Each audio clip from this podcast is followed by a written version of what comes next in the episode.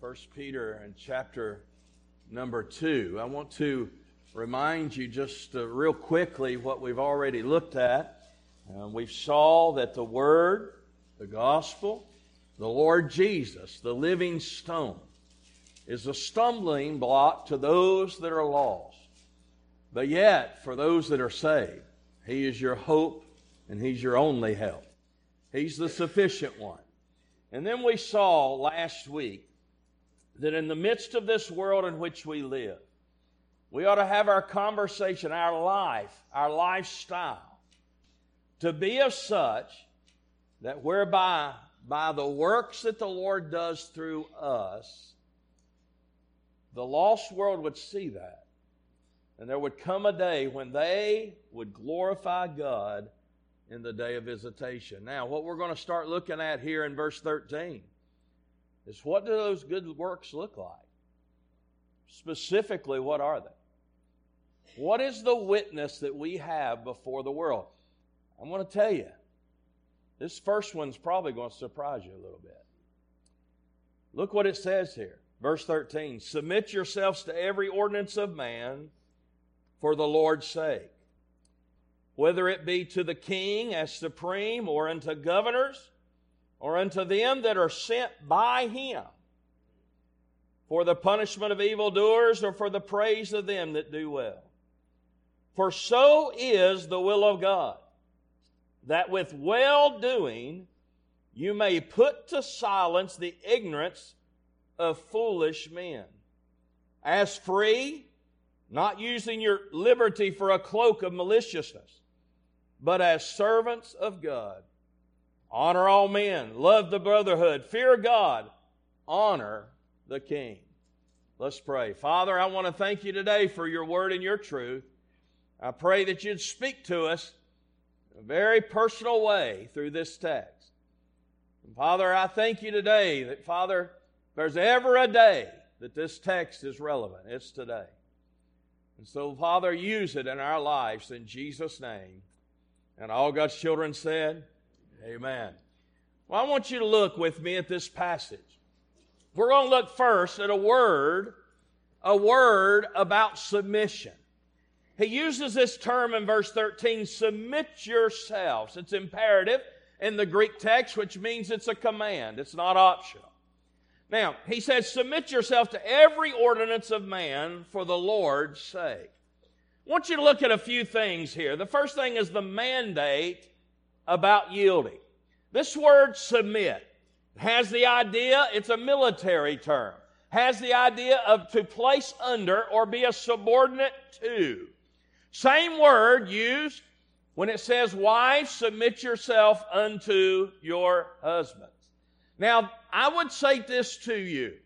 Submission is the key to proving true salvation.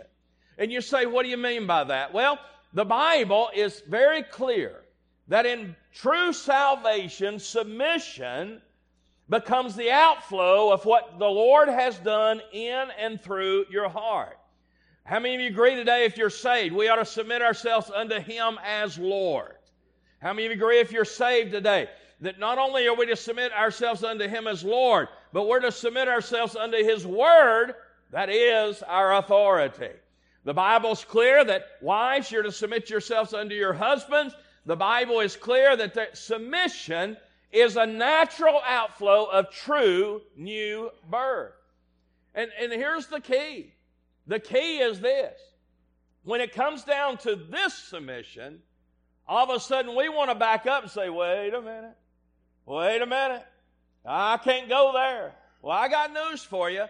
It's biblical truth, and it is a command that He gives. Now, you say, what do you mean by the mandate about yielding? He uses this term, and he said, submit yourself to every ordinance of man. Now, what does that mean? Well, the word ordinance here can be defined this way, creation or institution. And so what it means is this, that we're to submit ourselves to every institution of man that God has placed over us. Now, here's the thing. How many of you agree today, if you don't submit to the laws of the land, you're going to find yourself one day answering to the very laws you wouldn't submit yourself to. And so there are many areas in which this fits in. But he clarifies in just a minute, and he says, kings, governors, and those that have been placed above you. So in other words, the mandate of yielding is not to submit to some institutions or ordinances, but to all institutions and ordinances. You say, well, preacher, what if I don't agree with them? That's not your prerogative. You say, well, preacher, wait a minute. We live in a day I don't agree with hardly anything's going on. You're going to find out in just a minute that when I don't submit to what God has allowed, I'm really not submitting to God when I think I'm not submitting to an office. And so, in other words, what this is saying is simply this, that we're to submit, we're to place ourselves under the authority of the institutions that God has allowed to be placed over us. And he says, by this, these are the good works, and as people see these things, then they'll come to saving knowledge and glorify God in the day of visitation. This is part of what he's talking about. You say, well, preacher, what if an ordinance or what if an institution or what if a man in that institution has a law that has us to do something against the clear mandate of the Word of God? That's different. As a matter of fact, the Bible says in Acts 5:29, Peter is standing before the Jerusalem council with the Pharisees and the Sanhedrin. And they come to Peter and they say, Peter, didn't we not tell you that you're to quit preaching the gospel? Notice what Peter answered. Peter said, we ought to obey God rather than man. It's not that God is asking us to submit to the authorities that God has placed above us in respect to disobeying the Word of God. But let me tell you something. If it does not go against the clear mandate of the Word of God, you and I are obligated as a Christian in our submission unto the Lord to submit ourselves to the authorities God has placed over. You say, well, I don't like the man that holds that office. God didn't ask you. See, the idea here is submitting to the office, not the man. And this is what God's design is. This is what God has placed within our jurisdiction. You and I are to submit ourselves to every ordinance of man. Now you say, well, why am I to do that? Well, notice he tells us, for the Lord's sake. For the Lord's sake. Now what does he mean for the Lord's sake? Simply means this. This word Lord's sake is one Greek word, and it's the word kurios. It's the Lord for Lord, master, or owner. We are to submit. Why? Because we have placed ourselves as a child of God under the authority of the Lord of Lords and King of Kings. And for His glory, we are to submit ourselves unto Him. You say, well, what's submitting unto Him have to do with submitting under the ordinances of man or the offices of man? Because it was God that instituted them and God put them in place. You say, wait a minute, preacher. I don't believe God had anything to do with what's going on in our country today. You better be careful. How many agree God can do anything? How many agree God is sovereignly in control of everything? All right, I'm going to give you some verses. I want you to listen to this real carefully, okay? Y'all got your ears on, say amen. Watch this. I'm going to run through some verses. Proverbs chapter 8, verse 15. God said, by me kings reign. The princes decree justice. So who puts the kings in office? God does. You say, what if it's not a king I agree with? Your problem's not with them. Your problem's with God. Daniel chapter 2, verse 21. He changeth the times and the seasons. He removeth kings and setteth up kings. He gives wisdom unto the wise and knowledge to them that know understanding. Romans chapter 13, verse 1 and 2. Boy, this is a strong one here. Let every soul be subject unto the higher powers, for there is no power but God. And the powers that be are ordained by, I didn't hear you, are ordained by who?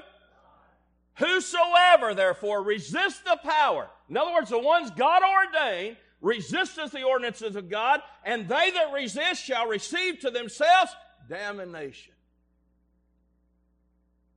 Let me give you another one. John chapter 19, verse 11. The Lord Jesus used the same understanding when he was dealing with Pilate. And Pilate was trying to pronounce judgment. Even though Pilate said, I find no fault, Pilate had caved in to the crowd around him. And listen to what the Lord Jesus said. Thou couldst have no power at all against me, except it were given thee from above. You say, preacher, I don't like what's going on in our country. Well, guess what? I'm in the same boat. I don't either. But here's the reality of it. It's God that puts the kings in office. It's God that puts the authorities in office. It is God that ordained it and God that allowed it. And here's the thing. When I complain, I'm really complaining against the work of God. You say, well, why would God allow this that's going on today? Have you ever thought that maybe God's trying to judge our country? Have you ever thought God's trying to wake up the church? Have you ever thought that maybe God is trying to make it to where the church has to stand up and be counted? Have you ever thought that God's trying to make it to where the real church one day will stand out above everything else?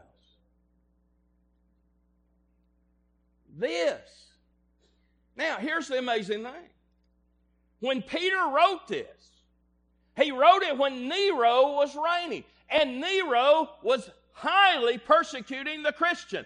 And these that he's writing to in 1 Peter, not only were they being persecuted, many of them were being killed, and Nero himself would bring Peter to a place of being martyred.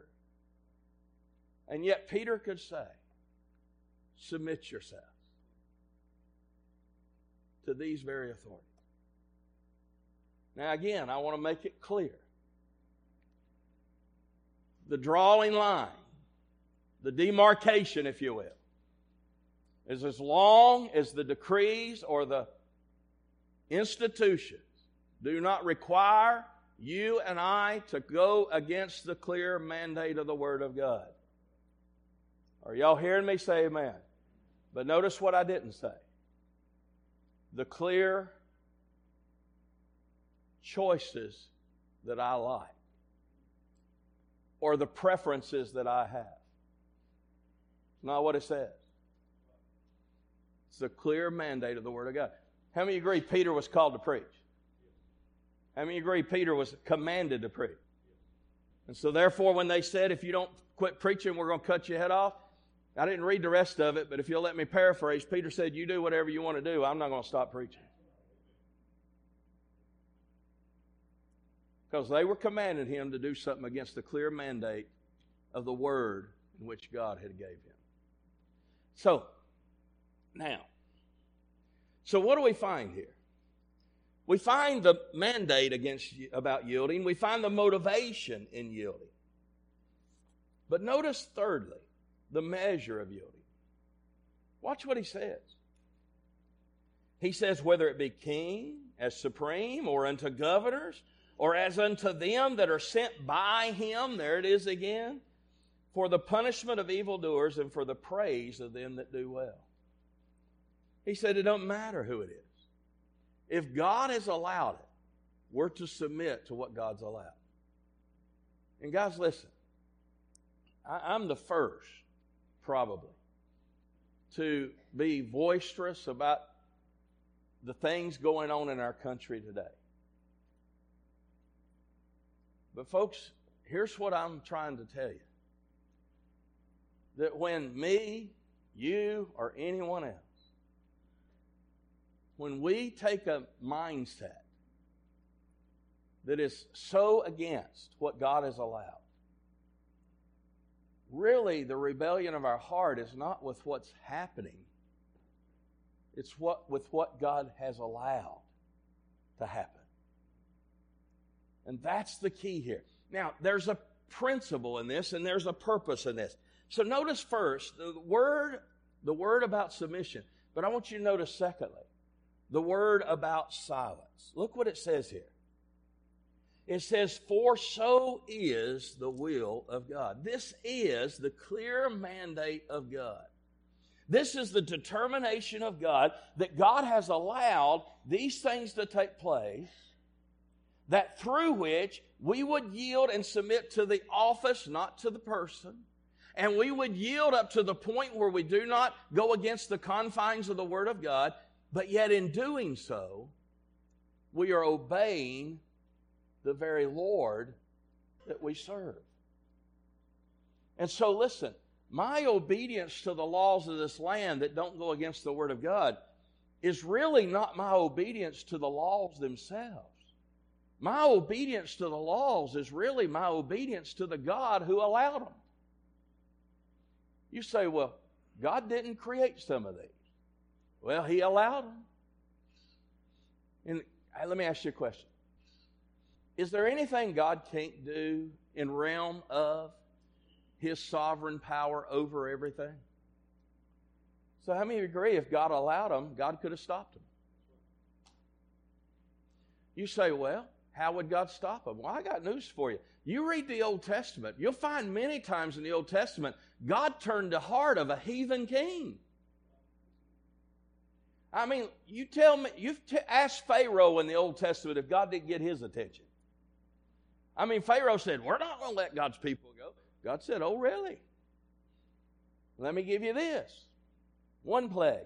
We're not going to let God's people. Oh, really? Let me give you this. Another plague. We're not going to let people. Oh, really? Let me give you this. Another plague. How many of you agree after so many plagues, Pharaoh said, let them go. Get them out of here. I can't take this anymore. God can do anything. So if God's allowed it, we're to submit to it. So a word about silence. So what does this do? Well, this is the will of God. This is the determination of God. But why did He do this? Why did He allow this? Well, watch what it says. That with well-doing you may put to silence the ignorance of foolish men. Now, here's what was happening in that day. Nero was using against the Christian lies concerning them. In other words, he was calling them lawless. He was calling them, he blamed them for burning down the city. I mean, he would accuse them of many things. And so here's what Peter was saying. Listen, don't rebel against the authority God allowed. He said, instead, submit, honor the office, not the man, but honor the office. And in doing so, when you submit, even when you're being persecuted, the world will look at you and can't say of you, you're lawless, but the world will look at you and say, what is wrong with you? Something different about you. How many agree it's easy to submit to someone that's always kind to you? How many agree it's easy to submit to someone that's over you that you always agree with? But how many agree it takes dying to self to submit to someone that you don't agree with, or an office that has someone in it you don't agree with? So what has the greater testimony? Someone that is ruling these of Peter's day, who are in agreement with them, Christian like them, believing the Lord like them, always treating Christians well, or a man named Nero, who would have done anything to stamp out Christianity, and yet then dying to self. Did they like it? No.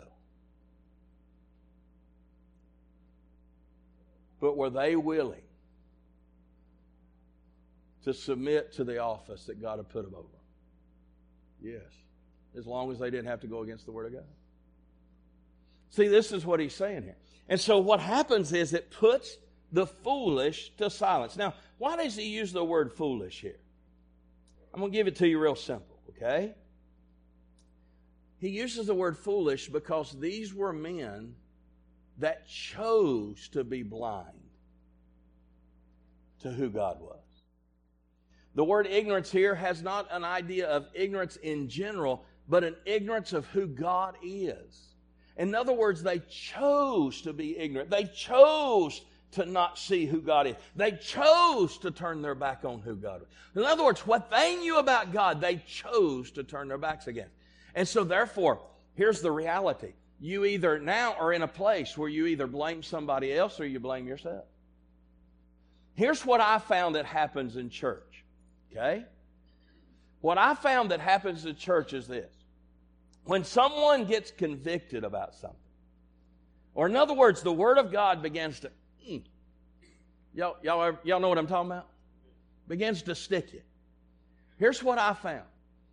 You either respond by saying, yes, that's right, that's me. And you see yourself in light of the mirror of the Word.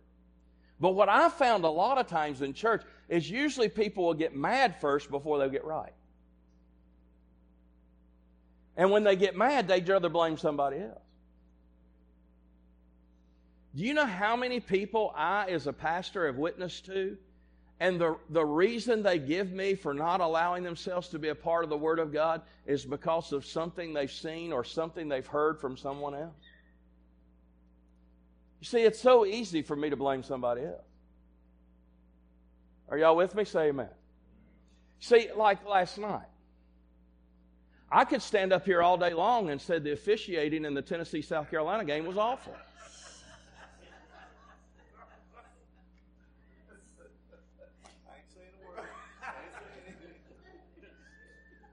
Or I could look in the mirror and just say, no, we were awful. Are y'all hearing me? See, it's a lot easier to blame somebody else. So how do we cause a world to be silent? How do we cause a world to turn silent against the accusations against the Christian? Submit. Even when you don't agree.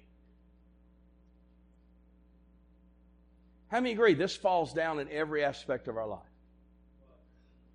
How many agree it falls down into the family?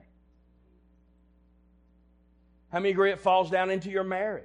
How many agree you that work, it falls down into your employment? All right, I want anybody in here to raise your hand if you say that your boss, whoever you work for, you agreed with 100% everything they ever did. Anybody raise their hand? All right, one person, because they work for themselves.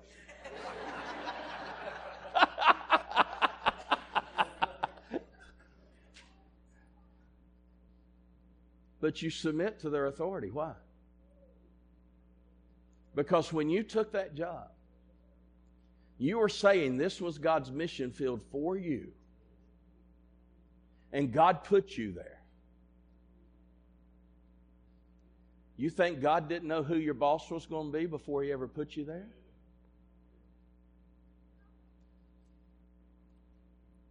It applies to every aspect of our life.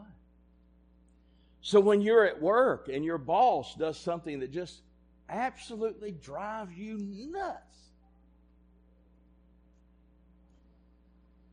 and the person you work with knows it drove you nuts. And they come and they try to reel you in. What you going to do about it? I just go give him peace of my mind is what I do about it. And you look at that person you're working with and say, oh no, I may not agree with him, but God placed me here under His authority whether I like it or not. And what He's asking of me does not go against the mandate of the Word. Therefore, I'm going to submit to what He says because He's the one God placed over me. Y'all with me? Say amen. I mean, here's a great illustration. I had to go to Spartanburg Hospital a couple times this past week. And I walked in, and of course, last time I was down there, everybody had to wear masks. And I walked in, nobody's wearing masks. Except for a few. And I thought, what's good? So I walked up to somebody had a name badge on. And I said, are masks not required anymore? They said, no. I said, praise God. She said, this is what the lady said to me. She said, I know. She said, I was so mad when they made us wear them. She said, I'm so glad I don't have to wear them today. And I looked at her and I said this to her. I said, well, ma'am, I said, I don't mind wearing them because if that is their ordinance. But I'm glad they changed it. Amen?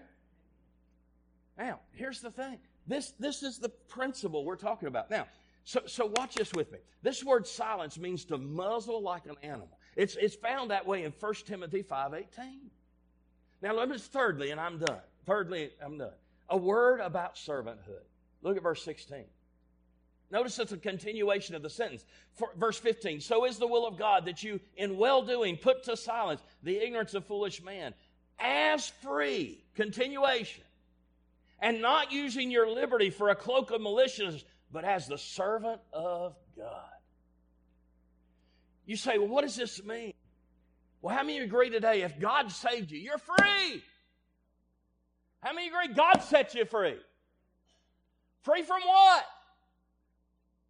All right, let's define liberty real quick. Notice the defining of liberty. You're not free to do what you want to do. Your freedom does not come with a license that gives you a reality that you can live now how you want to live as long as you keep it within certain bounds. No, your liberty is simply this. God set you free from yourself. God set you free from sin. And God set you free from Satan. And now all of a sudden, you are now free to what? Have all the limitations, all the stringencies, all the chains that kept you from obeying God. And now you're free to obey God because God set you free. People think I'm saved. Now I can just go and live my life, and when I die, I'll be happy after I die. I got news for you. The day God saved you, He just started on you.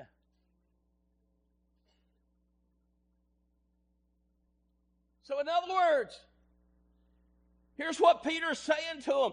He said, listen, walk in the will of God. Submit yourself to those God's put above you, that you can silence the ignorance of foolish man.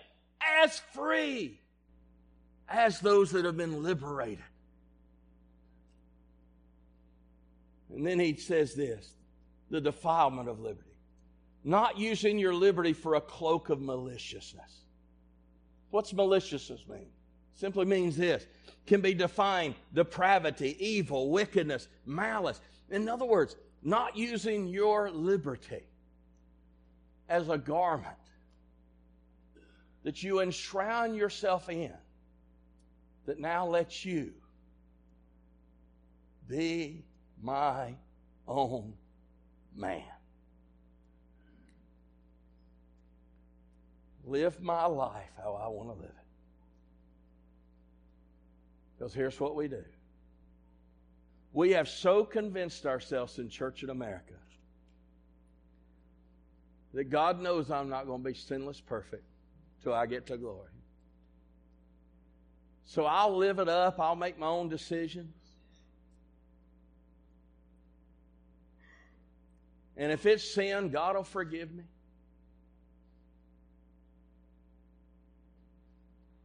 Well, I got news for you. That's a warped perspective on Christianity. You know why that is? Romans 6:1. Shall we continue in sin that grace may abound? God forbid. Why? Because I died with Him. I was buried with Him. I rose with Him. And now I'm not a servant to unrighteousness, but I'm a servant to righteousness. In other words, I'm dead to who I was, but alive unto God. Hey, I want to tell you something today. You are set free from you. You're set free from your sin, but you're set free to obey God. Let me tell you something. Your liberty that came with your salvation drives you to more holiness. Does not pull you away from it. And he says to these that he's writing to, don't defile your liberty by using it as a license. And then lastly, but as servants of God, the delight of liberty. Listen to me. How many of you remember the day God set you free?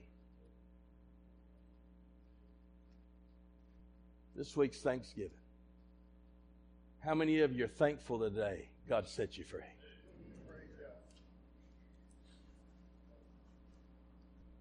Did God have to do that? It's the reason it's called grace.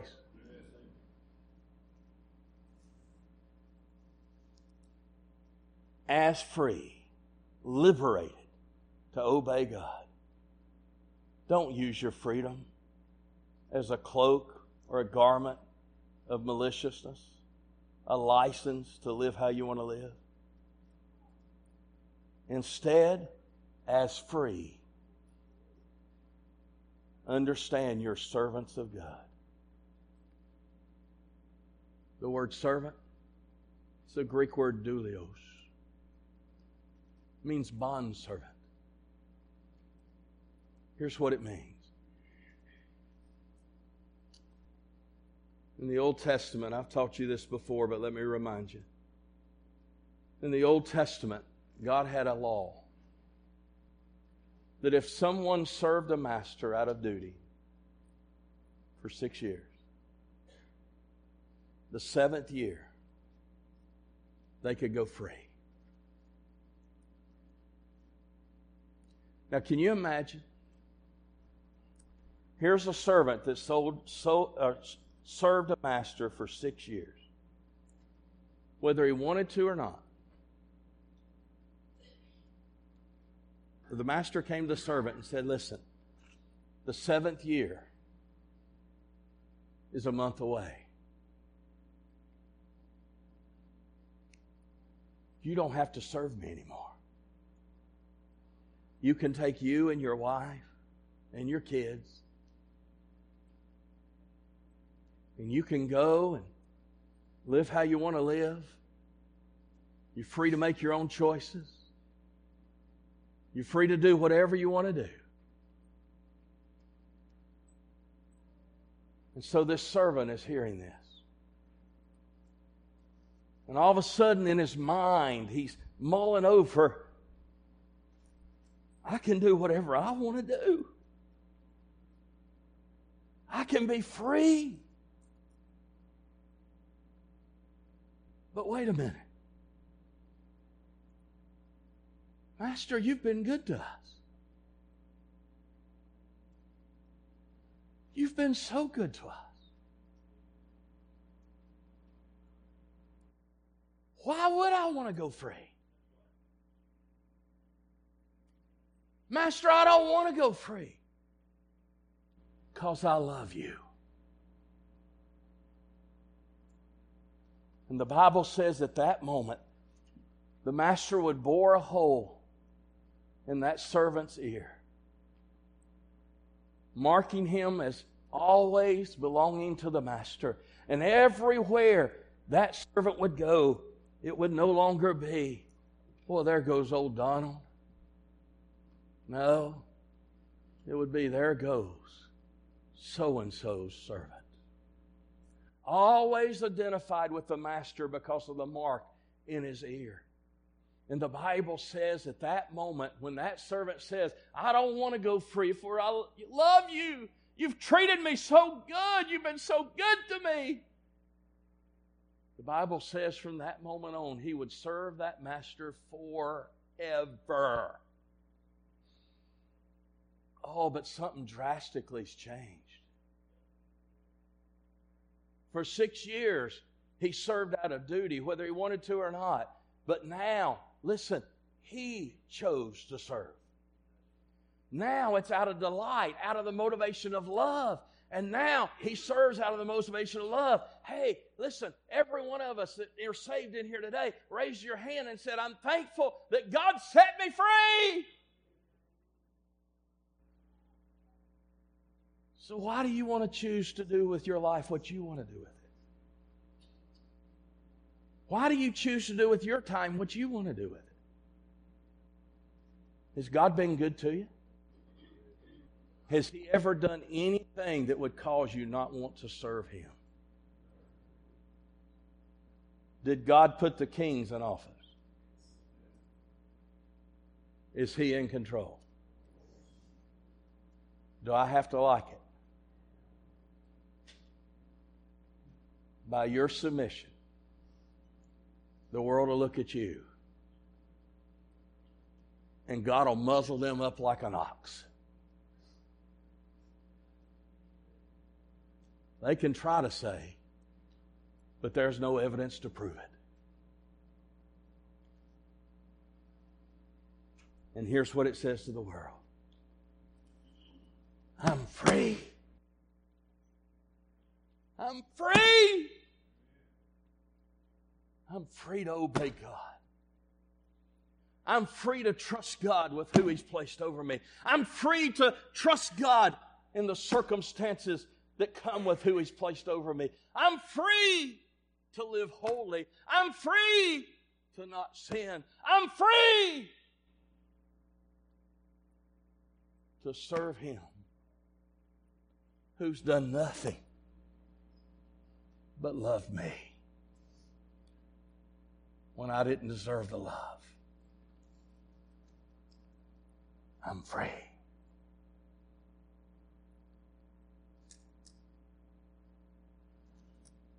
My, what a God we serve.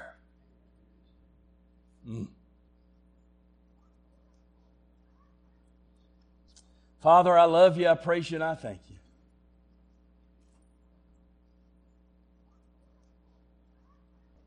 Father, there may be those in here today, and they've never been set free.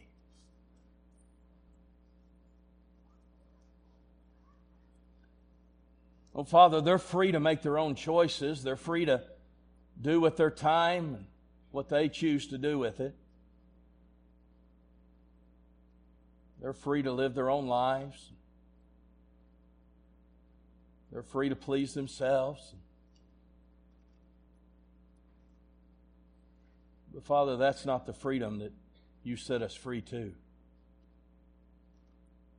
Father, I wonder who in here today has never experienced a liberty, a freedom that drives them to obedience, drives them to holiness, drives them to service, drives them to love you with all their heart, mind, and soul. And Father, maybe there's those in here today that, Father, like me,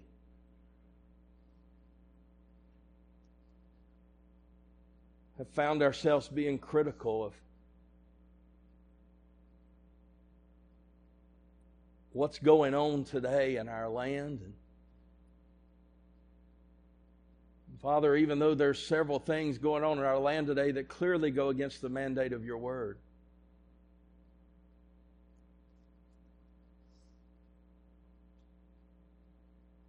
but Father, maybe you've revealed to us this morning that as much as I don't have to like it, you've allowed the authorities that are over us. And I can trust you in the midst of anything that goes on in this world. That your word says you'll never leave your child nor forsake them. That you'll provide our every need no matter how bad it may get. That your grace is sufficient.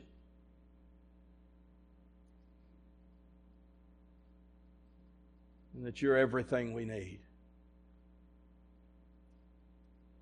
Father, we can't hold a candle to what these people Peter were writing to were having to endure in the persecution, severe persecution at times. That's foreign to us in America. But Father, you had Peter write this to them, who just speaking out for the faith could cost them their lives.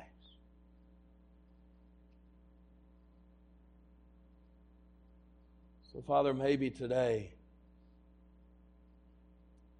there's someone in this place that may need to come and get alone with you and say, Lord, you've loved me. You set me free, and I love you. But Father, I want to admit that there's times I've been a reluctant servant. I've served out of duty and not delight. I've served because I thought I had to instead of I wanted to. Would you forgive me?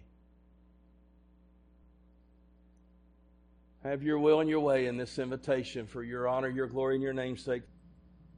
In Jesus' holy, precious, and mighty name. And all God's children said,